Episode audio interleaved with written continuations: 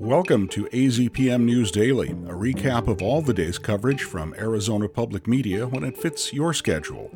I'm Steve Jess. Ahead on this edition, Pima County supervisors named their replacement for Sharon Bronson. Opponents of a new jail make their voices heard, and Sierra Vista drivers decorate their sleighs for the holidays. Former Pima Community College board member Sylvia Lee will fill out the remaining year of Sharon Bronson's term on the Pima County Board of Supervisors. Bronson resigned last month for health reasons. Lee promised not to run in the next election, so her appointment today means there will be no incumbent on the ballot in District 3 for the first time in decades.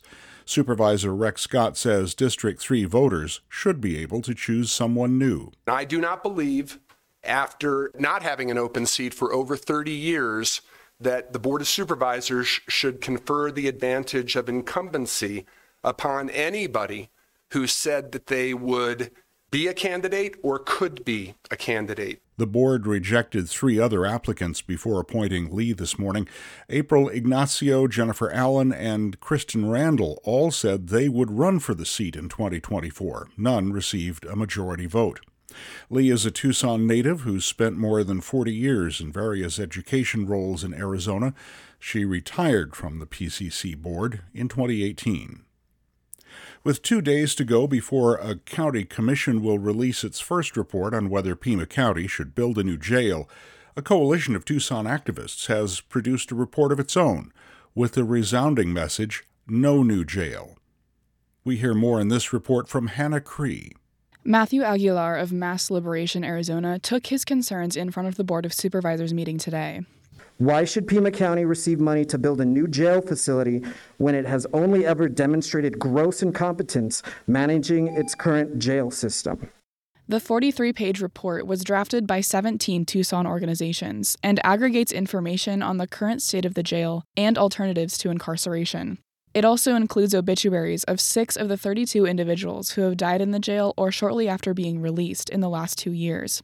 Although no formal recommendation has been made from the county's Blue Ribbon Commission yet, initial proposals estimate a new corrections facility will cost $400 million and increase its capacity by 30%. I'm Hannah Curry, AZPM News. Three men traveling in a car with Oregon plates were shot at, and one of them was killed early Saturday in Sonora on one of the alternate routes to Rocky Point since the closure of the Lukeville port of entry. Danyelle Khmara reports. Two of the men were U.S. residents and one was a U.S. citizen. Mexican authorities said the men were headed to visit family for the holidays in the Mexican state of Michoacan. The shooting happened around 2 in the morning on Highway 2, about halfway between Altar and Santa Ana. The investigation into the shooting is ongoing, but officials say this was an isolated incident. Mexican officials have added more security to federal highways and say it's safe to travel during the day. I'm Danyelle Khmara, AZPM News. Tribal leaders of the Tohono O'odham Nation say they're in touch with Arizona over the National Guard deployment along the border, but troops will not be deployed on tribal land. The tribe's land runs along the U.S. Mexico border for about 60 miles. Its ancestral land includes parts of northern Mexico, and some tribal members still live there today. Several places along the border have seen high numbers of migrants in the last several weeks. That includes the Tohono O'odham Nation's San Miguel Gate, a small border crossing used only by tribal members, where mostly migrant women and families have been gathering lately. Governor Katie Hobbs says she's deploying National Guard troops along parts of the border to help respond to that uptick in arrivals and the Lukeville port of entry closure. Tohono O'odham Chairman Verlin Jose says that's a necessary step, but it won't take place on tribal land. He says Congress should pass immigration legislation and direct resources to the border to help. Attorney General Chris Mayes and a bipartisan group of 52 other attorneys general announced a $700 million payout agreement with Google. This settles the lawsuit about Google Play Store's alleged uncompetitive environment. Mayes says Google used its monopoly power over the app market to drive up prices. The settlement requires Google to reform its business practices as well as pay $630 million in restitution minus costs and fees to harmed consumers who made purchases on the Google Play Store between August 2016 and September 2023.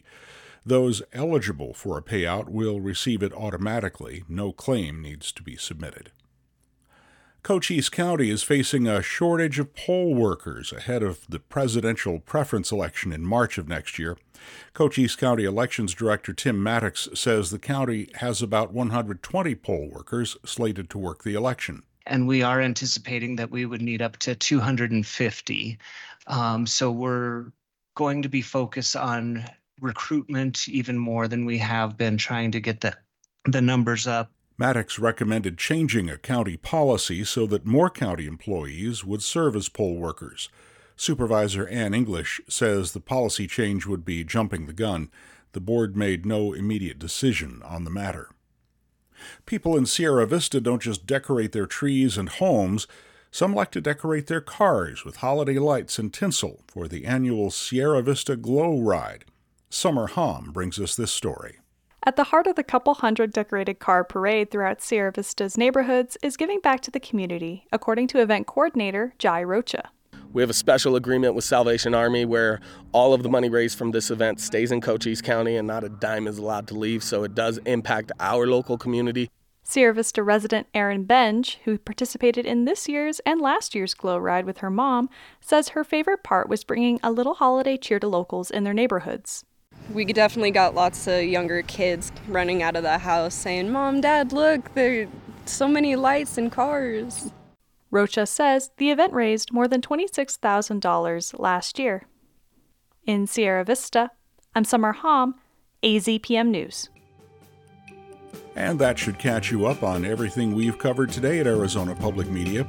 Thanks for joining us. Be sure to subscribe to the AZPM News Daily wherever you get your podcasts. I'm Steve Jess. We'll be back tomorrow.